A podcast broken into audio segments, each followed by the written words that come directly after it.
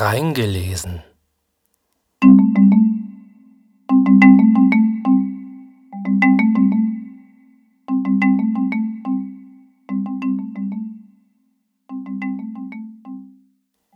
In der Militärschule zu St. Severin Turnsaal.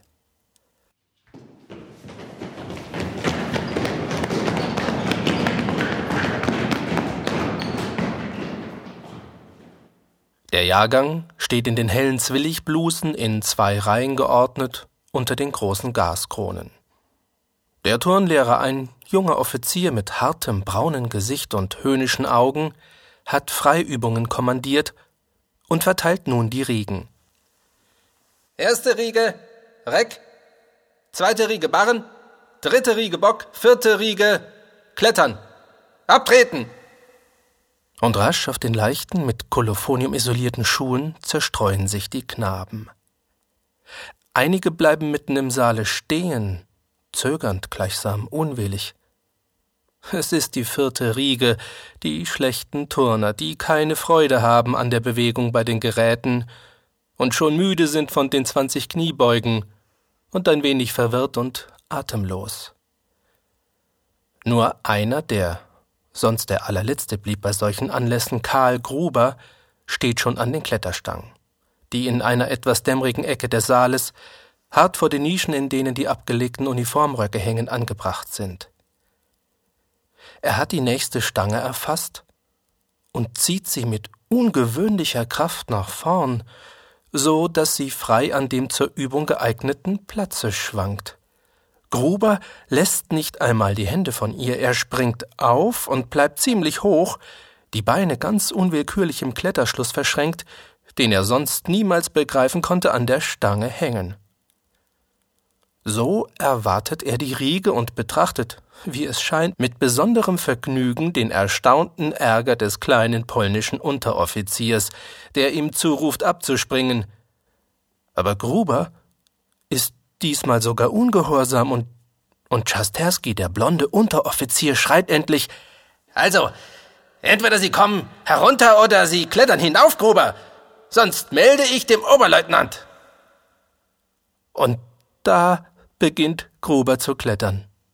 Erst heftig mit Überstürzung, die Beine wenig aufziehend und die Blicke aufwärts gerichtet, mit einer gewissen Angst das unermessliche Stück Stange abschätzen, das noch bevorsteht, dann verlangsamt sich seine Bewegung, und als ob er jeden Griff genösse, wie etwas Neues, Angenehmes, zieht er sich höher als man gewöhnlich zu klettern pflegt. Er betrachtet nicht die Aufregung des ohnehin gereizten Unteroffiziers, klettert und klettert, die Blicke immerfort aufwärts gerichtet, als hätte er einen Ausweg in der Decke des Saales entdeckt und strebte danach, ihn zu erreichen. Die ganze Riege folgt ihm mit den Augen. Und auch aus den anderen Riegen richtet man schon da und dort die Aufmerksamkeit auf den Kletterer, der sonst kaum das erste Drittteil der Stange keuchend, mit rotem Gesicht und bösen Augen erklomm. Bravo, Gruber! ruft jemand aus der ersten Riege herüber. Da wenden viele ihre Blicke aufwärts und es wird eine Weile still im Saal. Aber gerade in diesem Augenblick, da alle Blicke an der Gestalt Grubers hängen, macht er hoch oben unter der Decke eine Bewegung, als wollte er sie abschütteln, und da ihm das offenbar nicht gelingt, bindet er alle diese Blicke oben an den nackten eisernen Haken und saust die glatte Stange herunter, so dass alle immer noch hinaufsehen, als er schon längst schwindelnd und heiß unten steht und mit seltsam glanzlosen Augen in seine glühenden Handflächen schaut.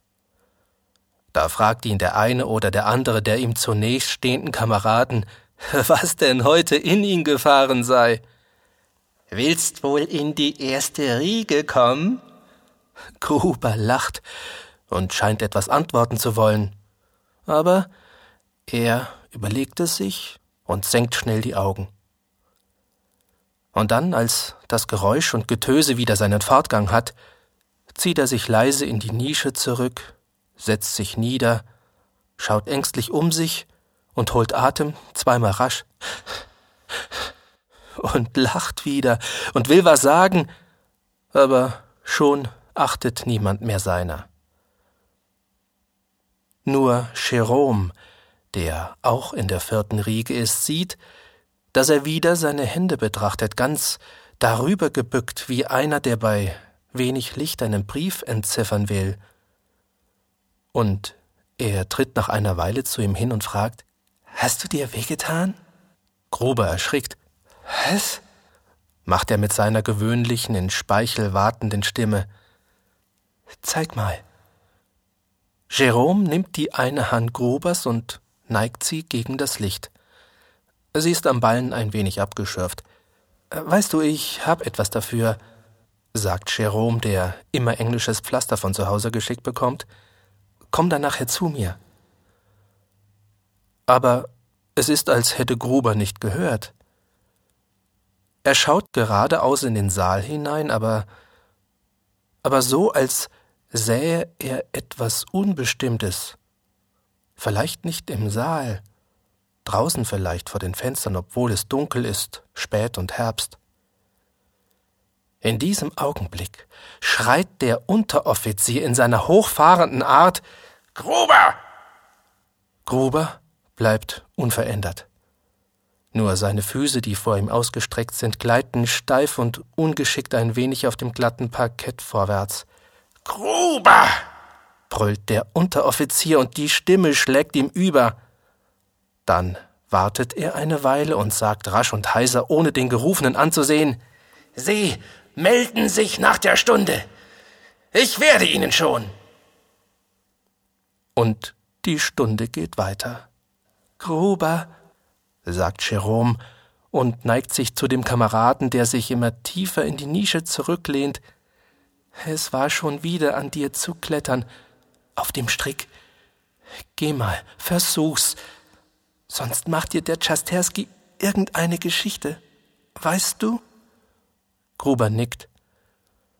Aber statt aufzustehen, schließt er plötzlich die Augen und gleitet unter den Worten Jeroms durch, als ob eine Welle ihn trüge, fort, gleitet langsam und lautlos tiefer, tiefer, gleitet vom Sitz und Jerome weiß erst, was geschieht, als er hört, wie der Kopf Grubers hart an das Holz des Sitzes prallt und dann von überfällt. Gruber? ruft er heiser. Erst merkt es niemand. Und Jerome steht ratlos mit hängenden Händen und ruft Gruber, Gruber. Es fällt ihm nicht ein, den anderen aufzurichten. Da erhält er einen Stoß, jemand sagt ihm Schaf. Ein anderer schiebt ihn fort und der sieht, wie sie den Reglosen aufheben. Sie tragen ihn vorbei. Irgendwohin, wahrscheinlich in die Kammer nebenan. Der Oberleutnant springt herzu. Er gibt mit harter, lauter Stimme sehr kurze Befehle. Sein Kommando schneidet das Summen der vielen schwatzenden Knaben scharf ab. Stille. Man sieht nur da und dort noch Bewegungen. Ein Aufschwingen am Gerät, einen leisen Absprung, ein verspätetes Lachen von einem, der nicht weiß, um was es sich handelt. Dann hastige Fragen. Was? Was? Wer? Der Gruber. Wo? Und immer mehr Fragen. Dann sagt jemand laut, Ohnmächtig.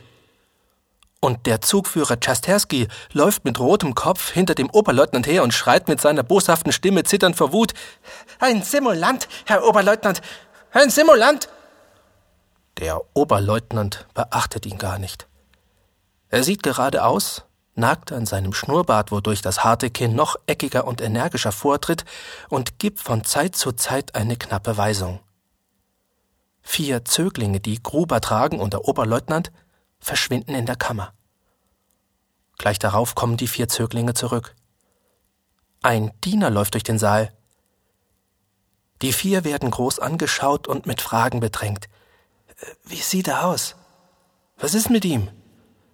Ist er schon zu sich gekommen? Keiner von ihnen weiß eigentlich was. Und da ruft auch schon der Oberleutnant herein, das Turnen möge weitergehen. und übergibt den Feldwebel Goldstein das Kommando.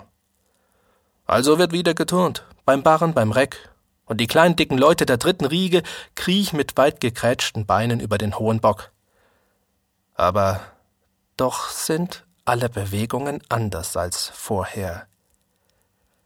Als hätte ein Horchen sich über sie gelegt. Die Schwingungen am Reck brechen so plötzlich ab, und am Barren werden nur lauter kleine Übungen gemacht.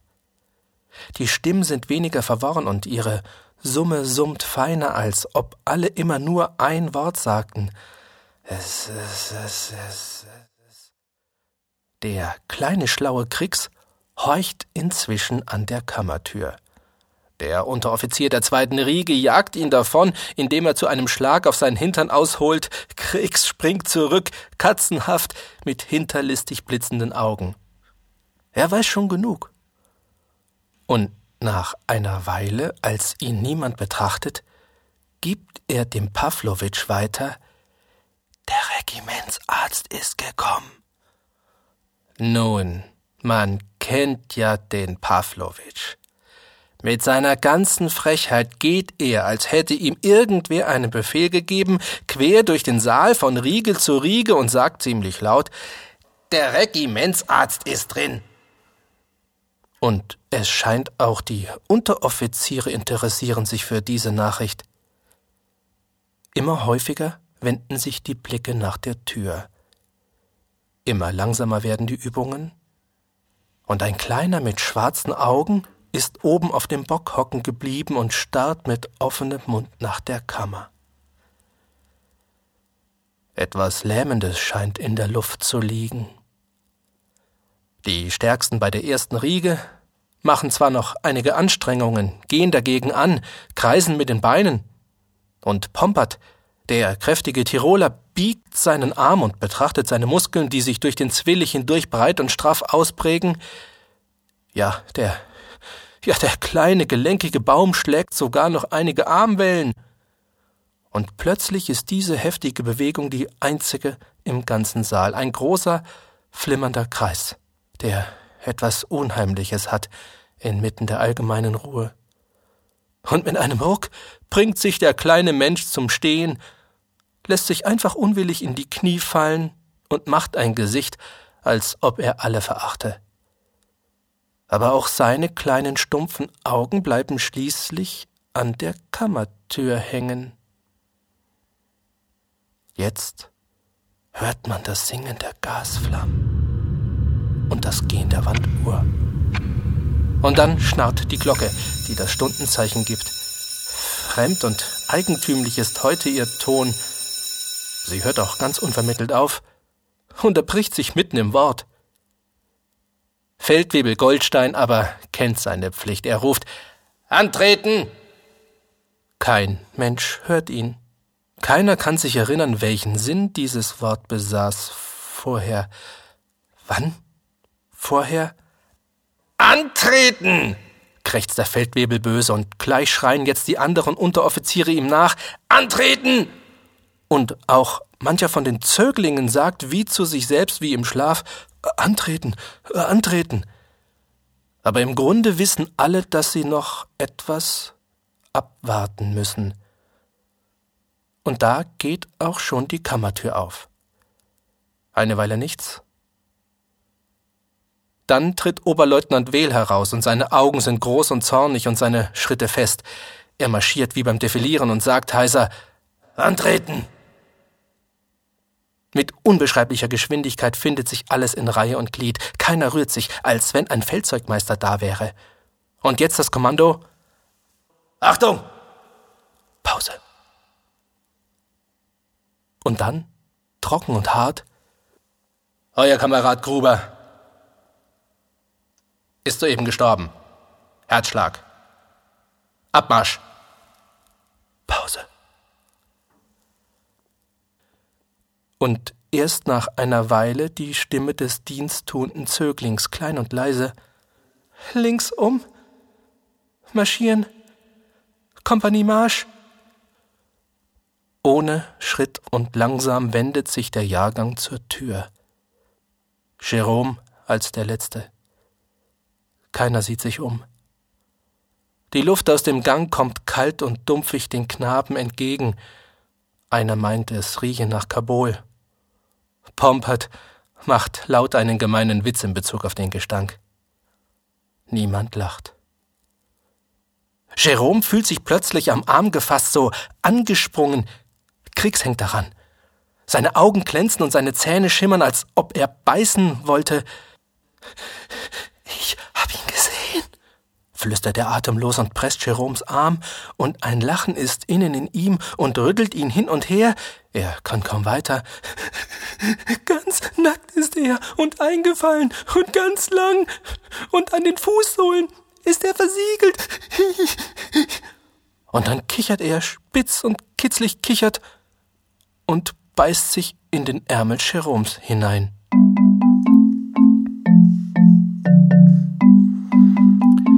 Sport ist Mord. No Sports.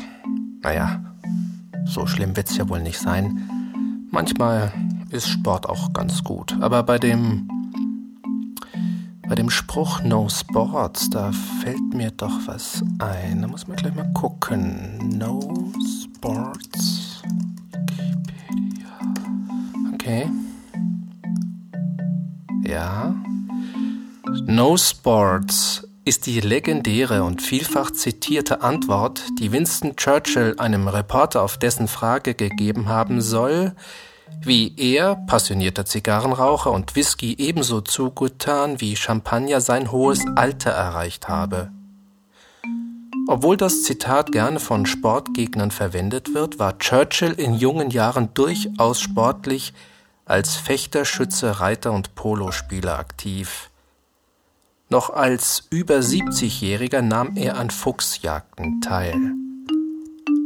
So war das damals an Fuchsjagden. Also Sport generell kann man nicht verteufeln. Ich werde den Artikel auch in die Show Notes mit aufnehmen. Und ähm, was haben wir eigentlich jetzt gehört?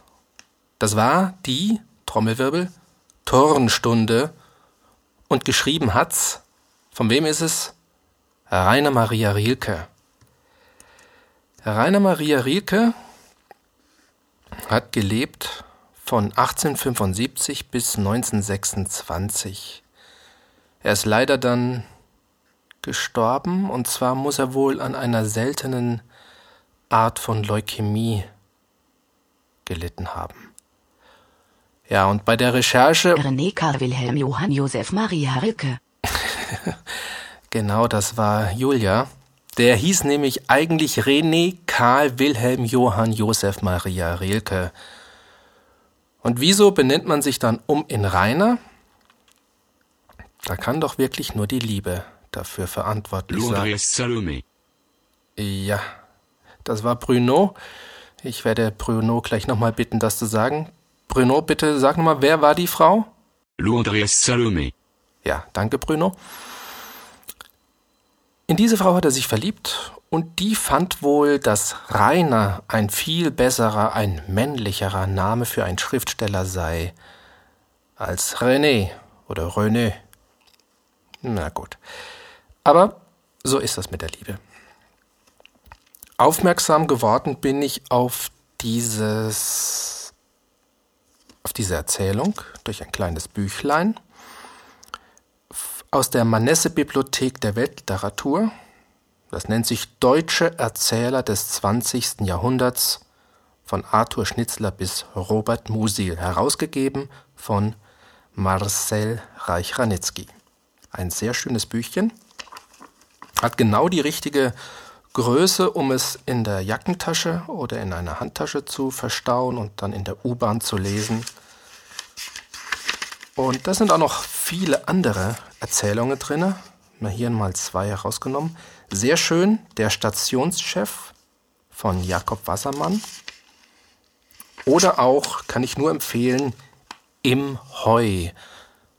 Wahnsinnserzählung von Gustav Sack. Ja, feines Büchchen. Werde ich in die Shownotes mit einpflegen. Und Sie können das, Sie können die Erzählung, die Turnstunde oder auch im Heu kostenfrei im Web lesen. Entweder bei Gutenberg vorbeischauen oder, oder Kindle. Da gibt es das auch kostenfrei. Werde ich dann auch in die Shownotes mit aufnehmen.